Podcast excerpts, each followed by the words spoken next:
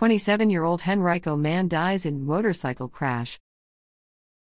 A 27 year old Henrico man died when the motorcycle he was riding crashed in eastern Henrico May 30th.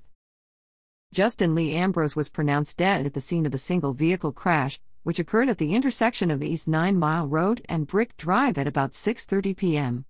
The cause of the crash remains under investigation.